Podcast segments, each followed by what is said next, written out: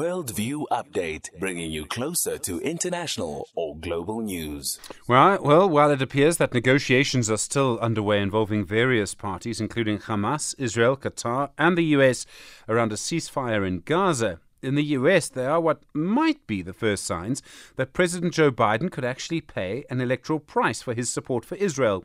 In the Michigan presidential primaries this week, a large number of people in the Democratic Party put themselves down as uncommitted after a campaign by activists for people to use that tactic to show they're unhappy with Biden. Biden has strongly supported Israel. The Republicans support Israel, but there appears to be a perhaps small but growing lobby in the Democratic Party that wants to change this because of the way Israel has behaved in Gaza. Nearly 30,000 Palestinians have been killed by Israeli actions there. Brooks Spector is an associate editor at Daily Maverick and an expert on American politics. Brooks, good morning. Thank you for your time. We all know how important the US is to Israel. Without US support, would probably not be able to behave in the way that it's doing. How do we assess what happened in Michigan and what it means to Biden?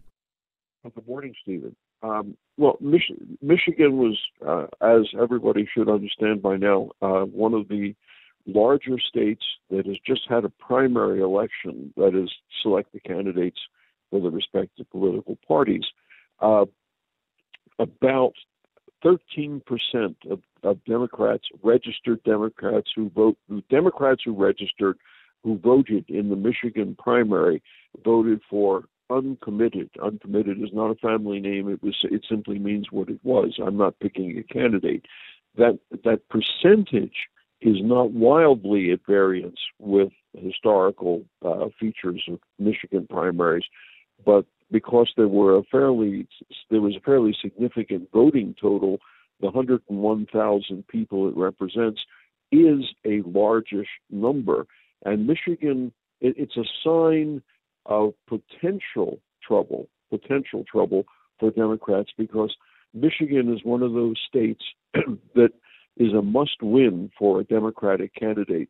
Strong union state, strong, uh, uh, strongly urbanized, uh, but significantly incre- increasingly in recent years, a larger population of Arab Americans or Muslim Americans or Muslim Arab Americans, for that matter, uh, residing in that state.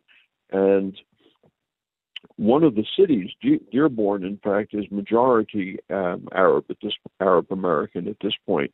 And so, if Michigan is important for Democrats, and if they cannot afford to lose the state because of a, a protest vote when the general election comes around, you get to see how significant or important it might be. On the other hand, Biden won 81% of the vote, and so some are arguing that this was a protest vote that melts away by the time you get to the general election.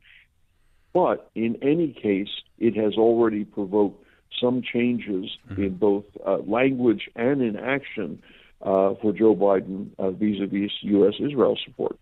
I mean, for the moment, I presume the majority of American voters still support Israel. But I mean, this can change. I mean, there was a time, long time ago, when the majority of American voters did not want to impose sanctions on apartheid South Africa. And that changed. Yes, no, I mean, policies are not written in stone forever and ever uh, without the possibility of change. And it is true that survey data tells you that younger voters voters uh, uh, from minorities, people of color, shall we say, have less have less connection to Israel as an ally than people who are in their 40s, 50s, and 60s, and uh, that could be a problem if you want to talk about actual policies. I think you know a couple of uh, straws in the wind uh, Joe Biden, after his first uh, couple days, and back in October 7, 8, and 9, saying the U.S. stands unequivocally behind Israel, etc., uh, in recent days sanctioned uh, a number of settler leaders on the West Bank, Israelis who live on the West Bank, uh, and has uttered the word ceasefire in public for the first time, and in fact uh, has been leading the idea of creating the so called grand bargain using the good offices of Qatar and Egypt uh, to begin to pull off some sort of major settlement, uh, Israel, West Bank, Gaza, and so forth, at, in exchange for rep- recognition um, by Saudi Arabia and other Arab states. So policies do move. What they usually don't do is happen to have change in a heartbeat. That's the difference. Brooks Spector, thank you very much. Really appreciate the time. Expert on American politics, an associate editor at Daily Maverick. Well, fascinating to see that changes. You know, of course, how important the US is to the situation in the Middle East and for the moment for people in Gaza.